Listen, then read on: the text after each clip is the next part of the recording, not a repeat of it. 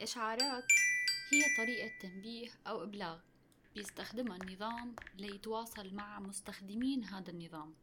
فممكن يبعث لهم رسائل أو تنبيهات أو إخطارات أو إشعارات بوجوب تحديث لنظام التشغيل أو حتى التعديل عليه. أو يمكن تنبيه حول خطأ ما أو يمكن تذكير بضرورة استكمال مهمة أو عمل. عادة بيستخدم النظام الاختارات أو الإشعارات ليتواصل مع المستخدمين ليضمن وجود هذا النظام أساسا ولاستخدامه بأفضل طريقة. هاي الإشعارات بتبلش بأعطال صغيرة أو تنبيهات صغيرة ولما نحن منطنشها لأسباب ما فهي بتتراكم وبتتحول لمعضلات ومشكلات أكبر وبتصير قوة الإشعار أكبر. لحتى أفسر لك هذا الموضوع رح أحكي لك قصة صارت معي. من فترة أجاني إشعار على الموبايل بضرورة تحديث الإصدار الخاص بنظام التشغيل. وأنا بصراحة مثلك طنشتها اليوم التاني رجعت إجت نفس المسج وكنت مشغولة وقتها كتير. وما كانت من ضمن الأولوية بهذا الوقت. فكمان قلت برجع بعدين وبشتغل على هذا الموضوع. كل يوم كانت عم تتكرر الرسالة مرة تانية والإشعار يجي مرة تانية وأنا كنت عم طنش الموضوع أو كون ماني فاضية. دائما الحمد لله حججنا موجودة. ولوقت ما نسيت الموضوع. بعدها لاحظت موبايلي إنه بلش يكربش ويعلق وأحيانا ما يخدمني بالصورة السريعة يلي كان يأدي فيها قبل. وكمان طنشت الموضوع. للحظة كنت فيها بدائرة حكومية لازم افتح تطبيق معين واخذ منه بيانات. وبوم أكيد حزرت شو صار. الموبايل بطل يفتح. ما بتتخيل الموقف يلي أنا صرت فيه. يعني بعد ما انتظرت كل هذا الدور وواقفة قدام الموظفة وبدي كمل ورائي ويصير معي هيك يعني كتير الموضوع صار صعب. للأسف حملت أذيال الخيبة ورجعت. وبوشي على محل موبايلات. سألته عن الموضوع وطلعت المشكلة كلها بهالإشعار.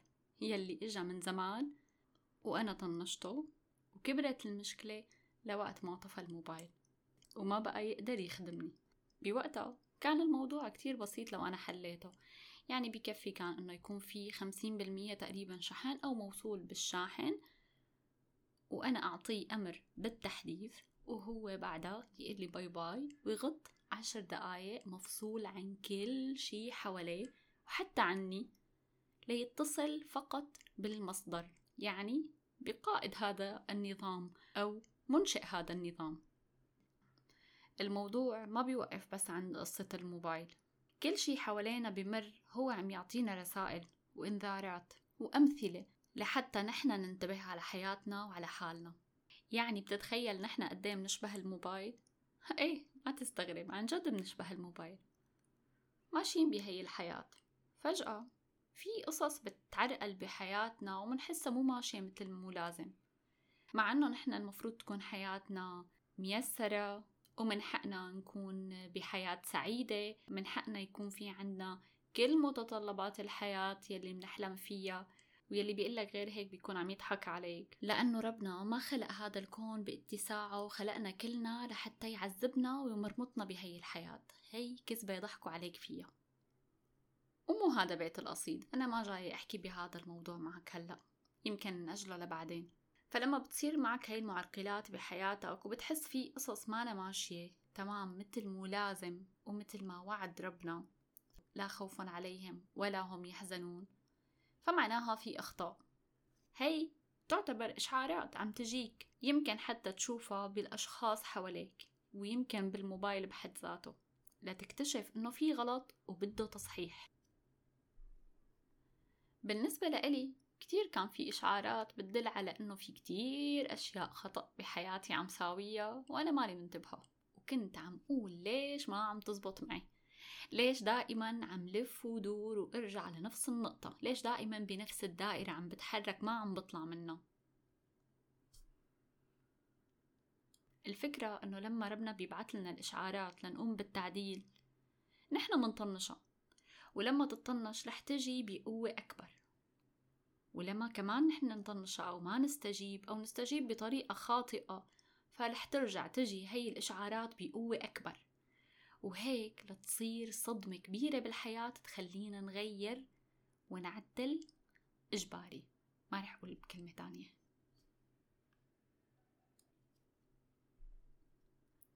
بتذكر لما كان عمري بالعشرينات كنت أقول أنه في شي غلط بالحياة مع أنه كانت حياتي تمام. يعني آه الحمد لله أنا درست بجامعة منيحة هي ما لها اختياري ولا كانت شي أنا بحبه ولكن أوكي كلية تربية موظفة معلمة كم ساعة برجع على بيتي معززة مكرمة. آه مثل ما كانوا يقولوا أهلي أنه هو راتب بيجيكي آخر الشهر. أنا ما كنت مستمتع بهي الحياة يلي أنا عايشتها. يعني هي كانت طبيعية ولكن ليست مثالية. وإذا بتقلي إنه ليه بدك تعيشي حياة مثالية؟ لأنه أنا بشوف حالي مثالية.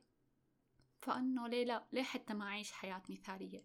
ولكن لما بدنا نعيش حياة مثالية بدنا نتحمل المسؤولية. وهون نحن بنهرب. نهرب لأنه منحس حالنا مو قد المسؤولية. فمثلا لما يجي قرار زواج وتقول أنا ما قادر أتحمل مسؤولية فبتخلي حدا يختار لك. ولما بدك تسجل بفرع جامعة وما قادر تتحمل المسؤولية فبتخلي حدا غيرك هو اللي يختار وتحقق طموحات الناس يلي حواليك. لحتى شو ما صار أنت ما تكون ملام. هاد مو اختيارك. وهيك بتكون عايش بالإصدار وبالصورة يلي الأشخاص حواليك هن اختاروا لك إياها. قالوا عنك قوي ولا ضعيف قالوا عنك بيطلع بإيدك أو مالك قادر تعمل شي. قالوا عنك ناجح أو فاشل قالوا عنك بتعرف أو ما بتعرف. الصورة يلي بنوها إلك أنت رح تضلك ماشي عليها ليجي الوقت وتستجيب للإشعار. بالنسبة لإلي كنت عايشة بصورة البنت المرضية يلي ما بترفض طلب لأهلها ويلي بتحب العطاء جدا وبتفضل الكل عليها. وكمان ما بتقول لأ لحدا. البنت يلي حاسة إنه هي ما أنا قادرة تحمل المسؤولية. فهي المدللة المحاطة بالأشخاص يلي هن بيهتموا بأمرها هن بيتخذوا عنا القرارات هن بيحموها هن بيأمنوها هن بيعملوا لها كل شي. عليها هي بس إنها تعيش بالصورة يلي هن رسموها. وأنا هون ما عم أقول إنه الأهل ما, ك... ما قاموا بدورهم ولكن هن قاموا بأفضل شي عندهم ورسموا أفضل صورة لبنتهم ومشيوا فيها وهي كمان وافقت ومشيت. لو بدي أمشي بتسلسل الإشعارات وخط الحياة فأنا المفروض أرجع لك لورا لوقت ما كان عمري 28 سنة. ولكن قررت أني آخد آخر إشعار. السنة الماضية مثل هذا اليوم ستة اثنين ألفين وثلاثة وعشرين الساعة أربعة وسبعة عشر دقيقة الفجر. وصل للأرض إشعار قوته سبعة فاصلة ثمانية على مقياس ريختر. تماما عم بحكي عن الزلزال ويلي هو يعتبر إشعار تم تجاهله لسنوات كتيرة من قبلنا ومن قبل كل حدا كان عايش على هي الأرض. الزلزال ما هو غضب من رب العالمين. الزلزال بصورة علمية له أسبابه بالصفائح وهي القصص اللي أنا ما كتير بفهم فيها. ولكن له أسباب ربانية كبيرة نحن ما لنا قادرين نحيط فيها علم. لأنه هو عالم بمستقبل الأرض بمن فيها وحاضرهم وماضيهم. وأنا أجزم بأنه كان في إشعارات بسيطة وصغيرة وخفيفة كان لازم ناخدها كلنا لأنه كلنا مسؤولين. ولكن تم التجاهل. فقط الأشخاص يلي إجتهم الإشعارات ومشيوا فيها وطبقوها هن ما تأثروا أبدا بالزلزال ولو كانوا بموقع الحدث. وأنا في إلي صديقة قريبة جدا وكانت موجودة بموقع الزلزال وهي كانت نايمة وما شعرت بالزلزال أبدا لا هي ولا أهلها. لأنه هي عملت بالآية عليكم أنفسكم لا يضركم من ضل إذا اهتديتم فشو ما صار حواليها هي ما رح يأثر فيها. ما عم قول إنه هي الإنسانة معصومة ولكن الحدث يلي صار بمعطياته وأسبابه هي ما كانت من ضمنهم فما تأثرت. يمكن يكون هالكلام مفزلك شوي وأنت تحسه تقيل وأنا ما جاي نظر أنا شخص من الأشخاص يلي تأثر كتير بالزلزال وبعتبر إنه هاي الواقعة كانت يوم من الأيام سبب ولادتي اللي حسبتها يمكن رقم سبعة. إيه. ولادة صورة جديدة لهبة أنا قررت إن هي تكون موجودة. تحديث للصورة اللي انوجدت من 38 سنة. أنا قررت أصنعها للمرة السابعة. ويمكن رح ضلني عم بستمر بهذا الشي لآخر يوم بحياتي. الزلزال ما كان أمر سهل أبدا. وتأثرت الناس فيه على درجات متفاوتة. في أشخاص رب العالمين اختارهم إنه هن ينتقلوا لعنده. وفي أشخاص هن فقدوا أشخاص قراب منهم. أب أم أخت أخ زوج زوجة ابن ابنة. وهذا الشي ما سهل أبدا. وأنا بعزيك لو كنت شخص من هدول الأشخاص يلي فقدوا حدا غالي عليهم الأمر ما سهل ومو بهالسهولة ينتسى. أنا بعرف إنه الذكرى رح تضلها موجودة. ونحن رح نضلنا دائما مشتاقين لهدول الأشخاص يلي كانوا موجودين بحياتنا. ولو كانوا حتى أصدقاء.